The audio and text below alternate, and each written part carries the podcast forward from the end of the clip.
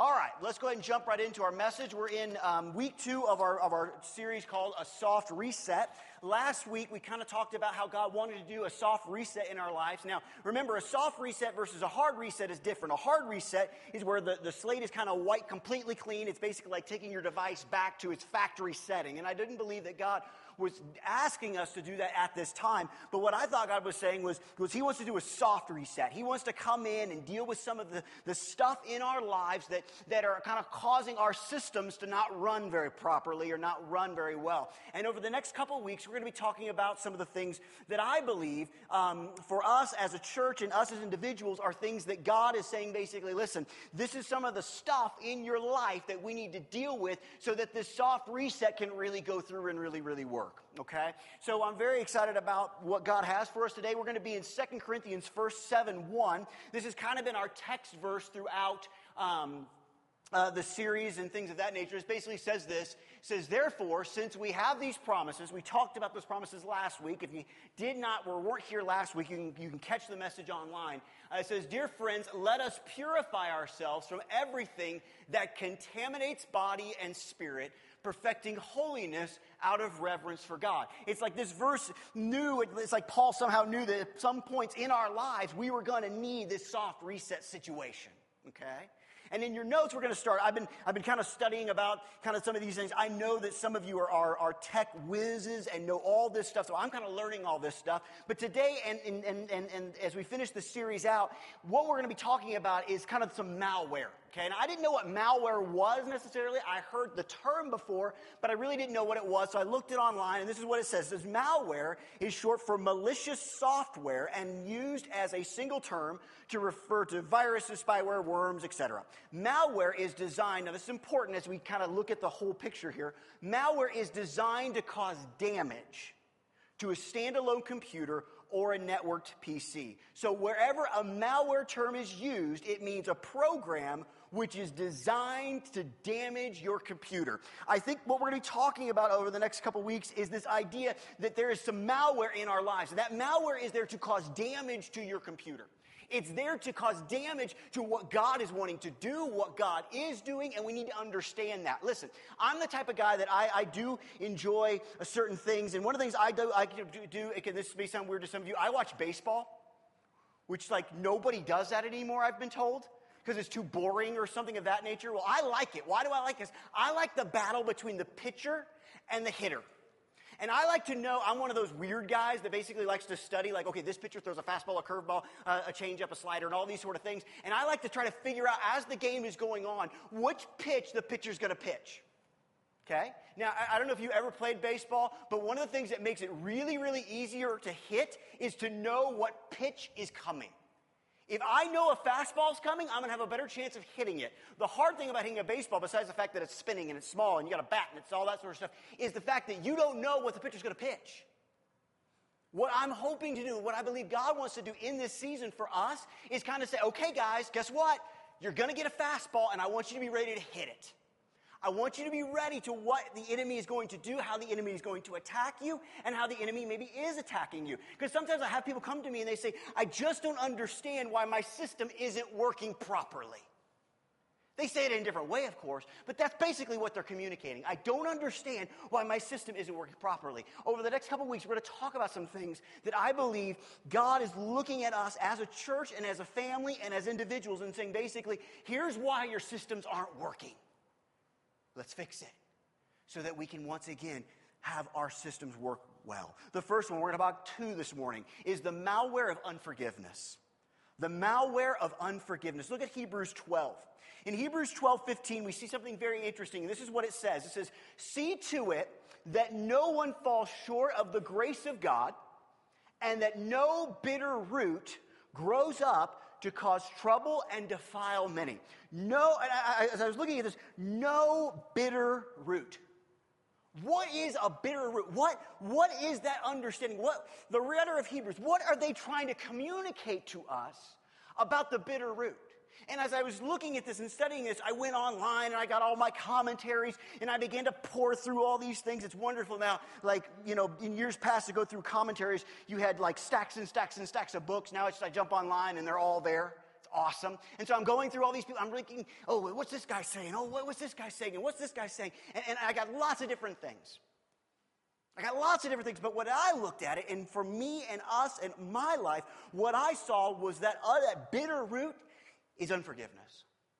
Is that understanding that when that stuff comes and that unforgiveness begins to take hold in our lives, that that root begins to grow, and it's a bitter root.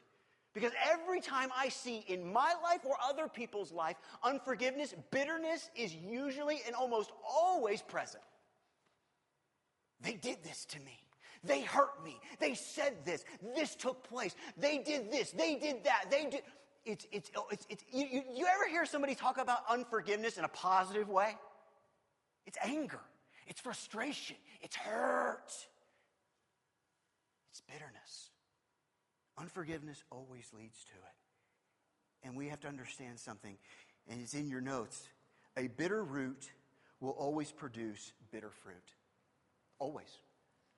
Why did the writer of Hebrews use this terminology? What does a root produce? Okay? A root, you, you, you, take a seed, you put it in the ground. I'm not really much into gardening or, or, or planting or things like that, but I, I know enough about science to know something happens. It begins to root. It begins to come out. It begins, to, once the roots begin to take place, then the tree, then the plant, then whatever begins to grow. Listen, if your root is bitter, you will always produce bitter fruit. You see, that's what's awesome sometimes about God, is He doesn't leave it up to this wondering about, listen, is your fruit that you're producing bitter? If it is, you got a bitter root. That's what it produces every time.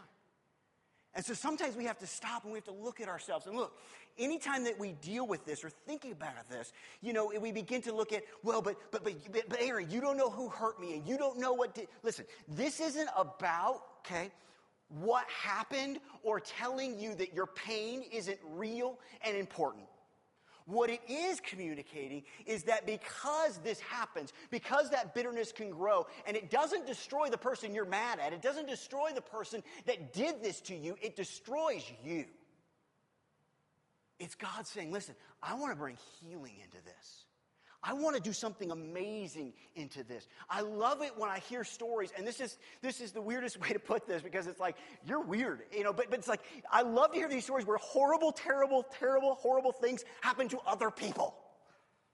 Okay, and God does something miraculous and brings forth healing. Okay, listen, we, we, we talk about this a lot. By His stripes we are healed. And I love the fact that God has not limited himself just to physical healing in that. All healing, all types of healing. And we need to understand that. Look at Colossians 3:13. It says this, "Make allowances for each other's faults and forgive anyone who offends you. Remember the Lord forgave you, so you must forgive others. You must forgive others. One thing I've learned, and one thing we have to understand is quite simply this forgiven people forgive. Forgiven people forgive. I want you to stop. And I know this may be hard, but I want you to think about something. How many times a day does God forgive you? That's scary to me. How many times a day do you think the wrong thing, do the wrong thing, say the wrong thing? How many times a day do you do something that is in contrast to what God has commanded you to do? And God, every single time, is faithful and just to forgive us of our sins. Forgiven people forgive.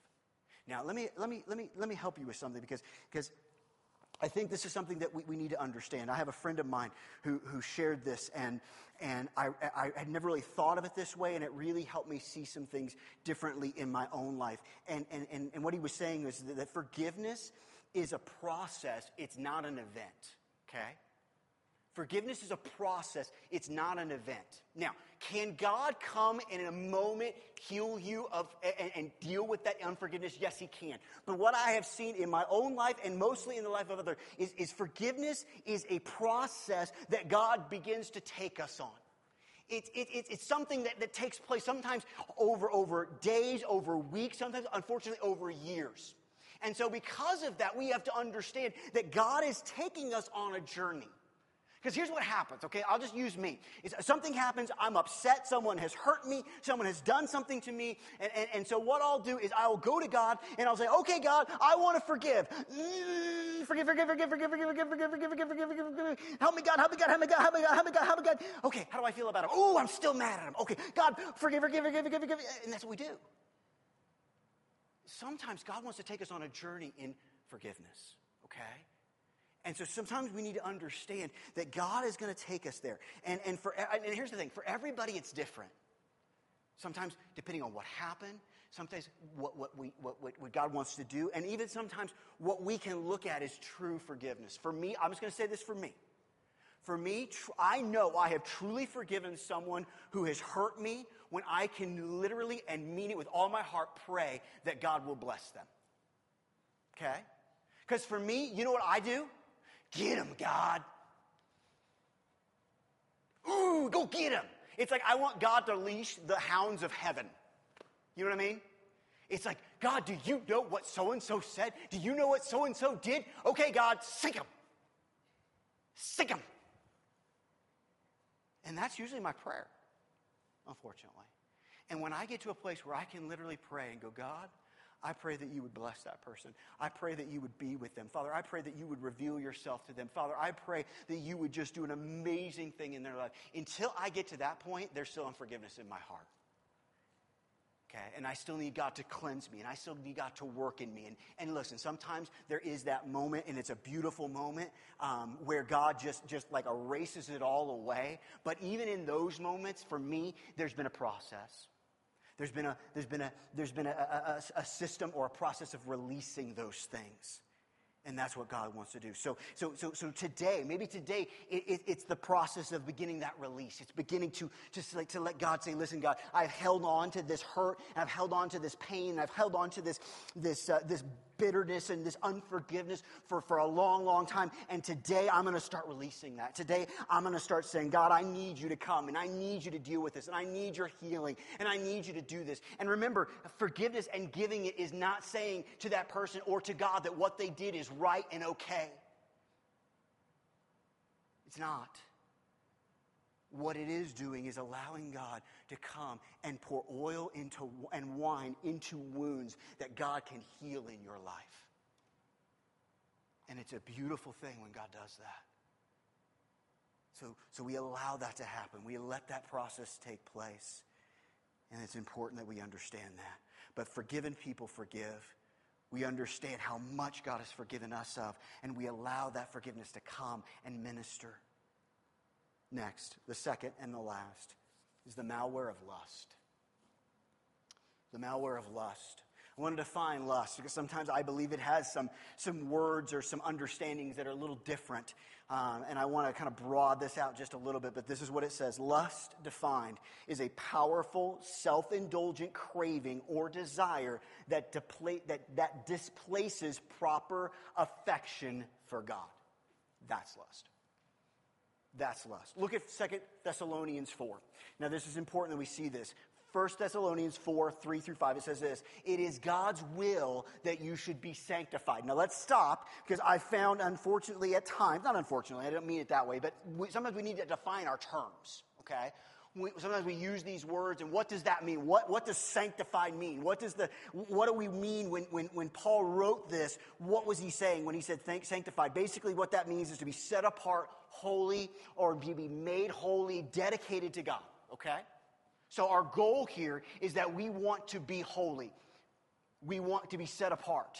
Okay? We want that to happen. So, to do that, how do we do that? How do we, what is one way that we do that? It says that you should avoid sexual immorality.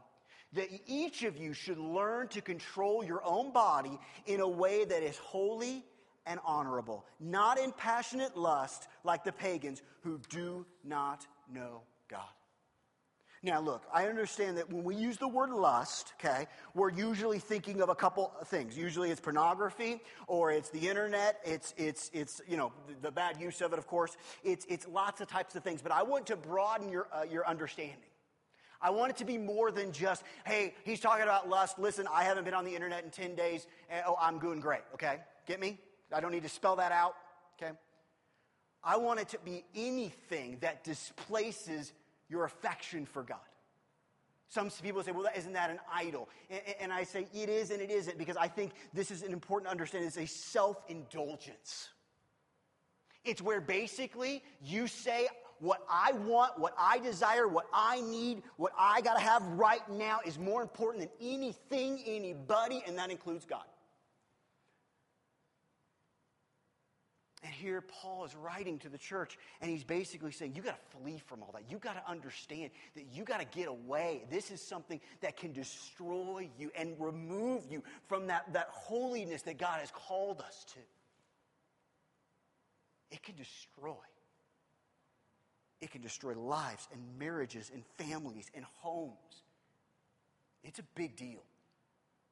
It's amazing to me. I, I, it always cracks me up when it's like, um, when, when, I, I, just find this humorous. When basically they, they, they spend billions of dollars to do these studies that could have been very easily proved if you just read the Bible and believed it.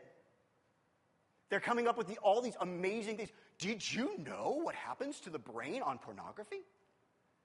It like goes cuckoo. You know, it's like, give me that money. I'll save the money and I'll do something good with it, you know, and tell you what this is.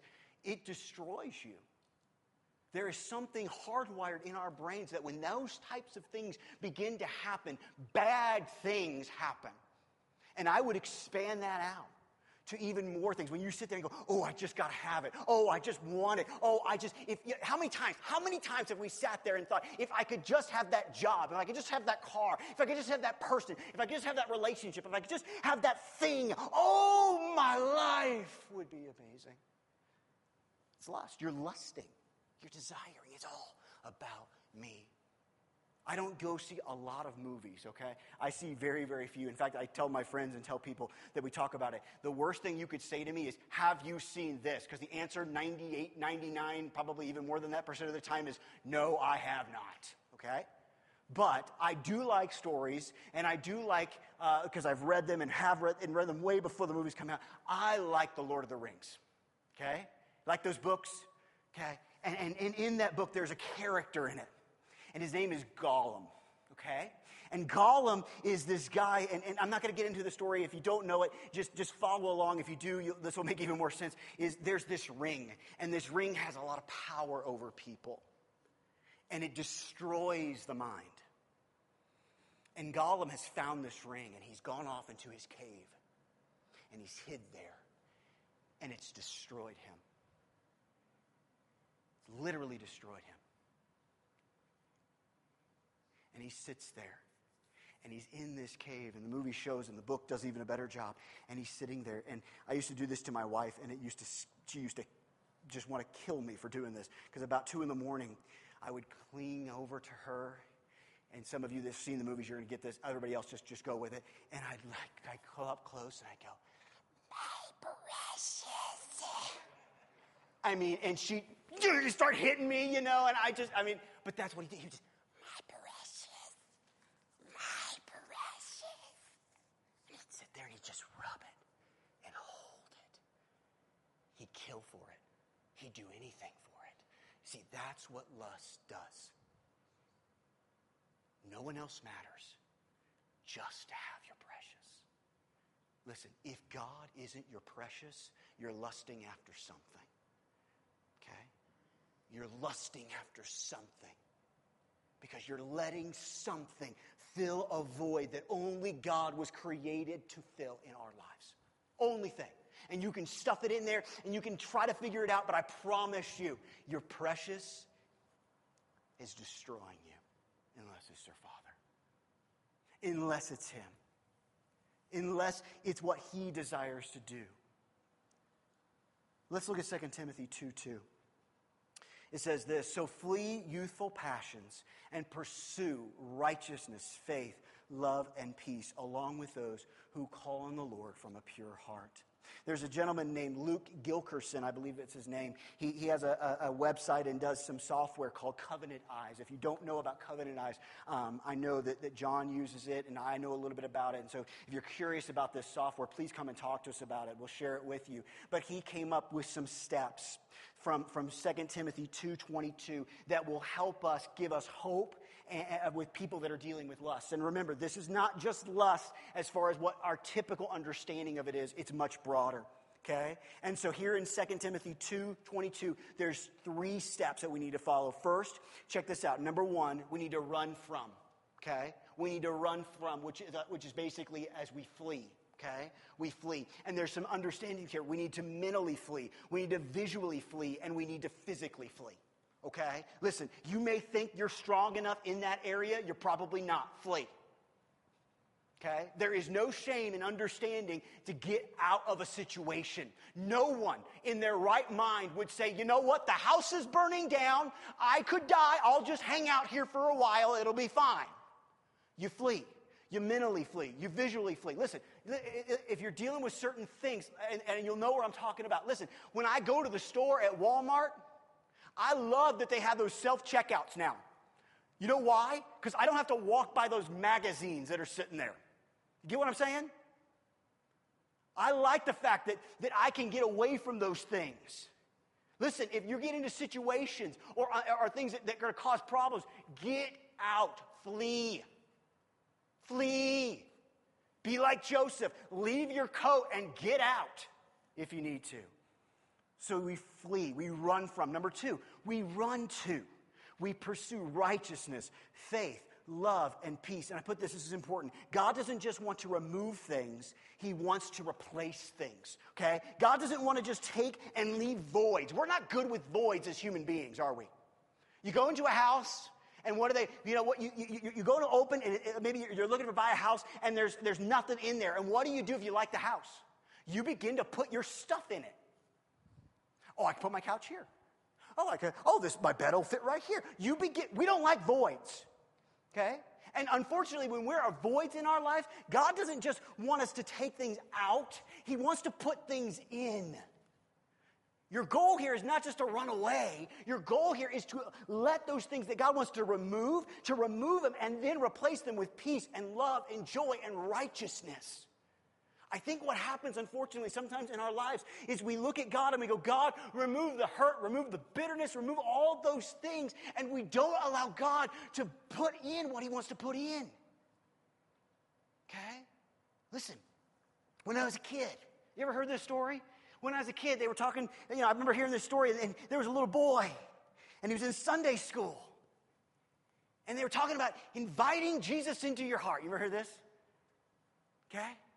And, and, the little boy raised his hand and said something like, well, well, who lives in my heart now? And the Sunday school teacher said something like, well, well, honestly, you know, kind of, you know, God, if nobody lives there, you know, you know, that's, it's not good. You need to ask Jesus into your heart. And he's a little confused. And he said, so, so who lives there now? And so the Sunday school teacher kind of just kind of out of frustration, kind of said, well, kind of like the devil lives there now. And you want to get the devil out. So the little kid's like, oh, okay. So he, he's like, I don't want that.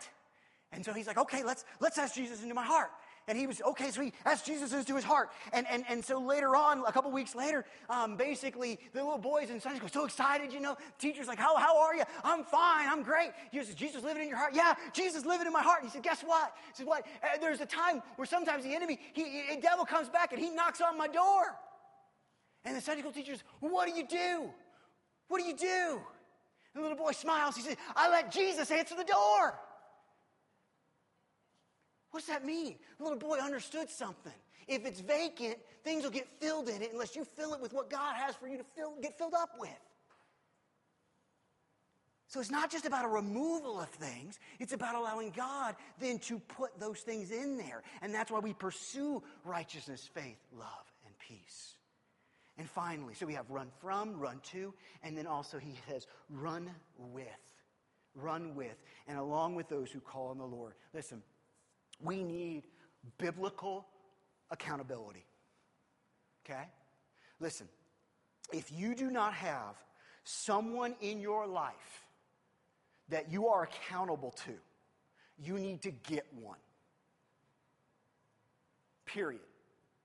You are not created to do this all on your own. You need someone you can be accountable to.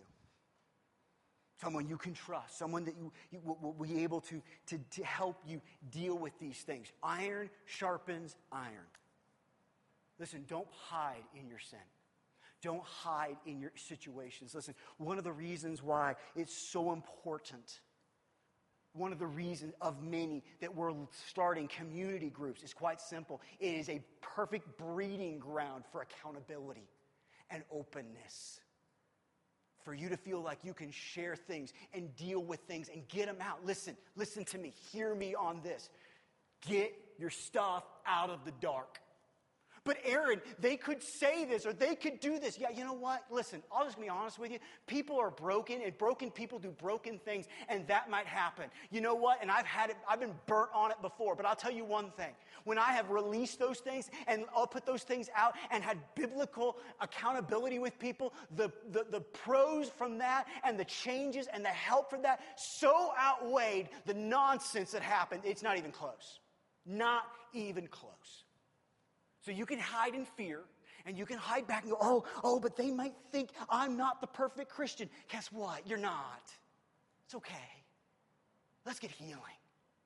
Let's let God do in our lives what He wants to do. Let's go to each other and care for each other and take care of each other by being open and accountable to each other. Listen to Proverbs 28 13. Whoever conceals their sin does not prosper, but the one who confesses and renounces them finds mercy. I want mercy. I need mercy. I deal with things that are hard and that are not good, and there's things in my life that I need God to come and change. If the worship team wants to come back up, we're going to close. I need God to deal with these malware issues because you know what? The bottom line is this I, my systems sometimes don't run very well. They don't.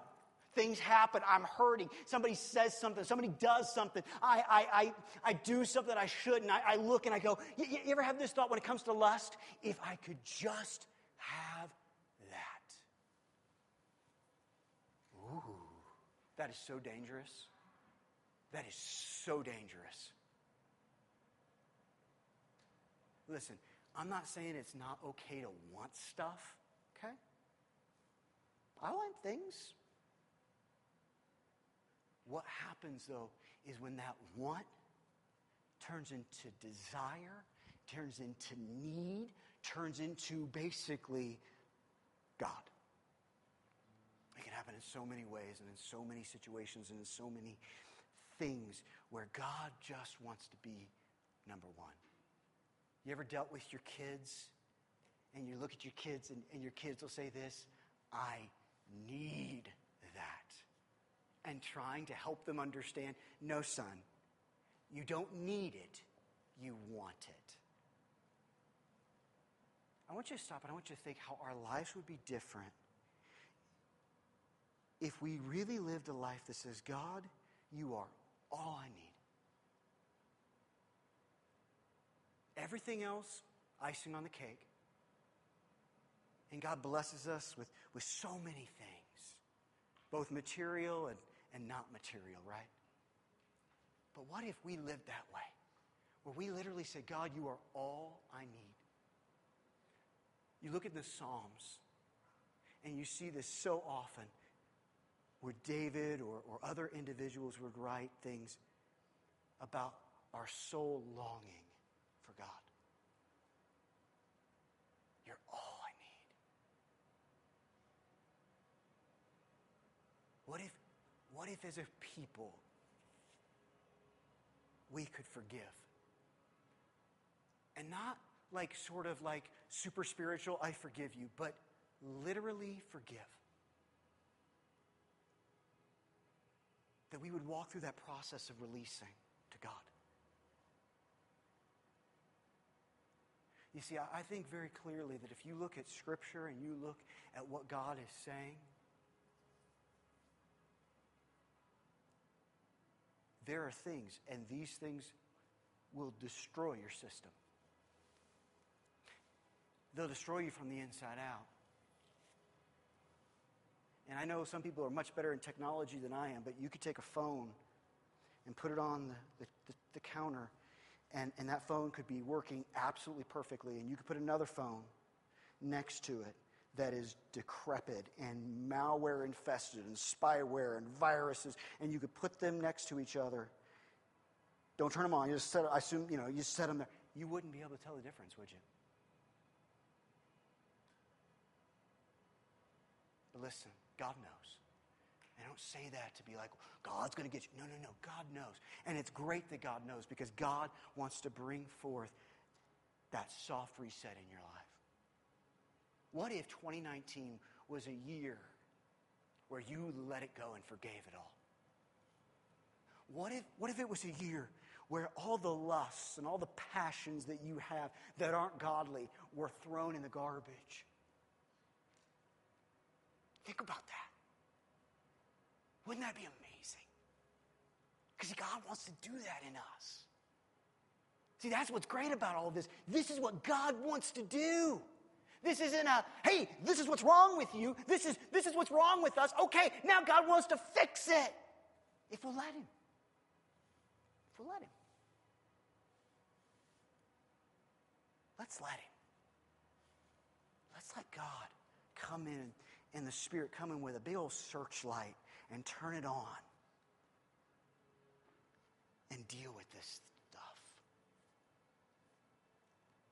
So that we can walk into this year and to our destiny and what God has for us as individuals and as a community working at optimal performance.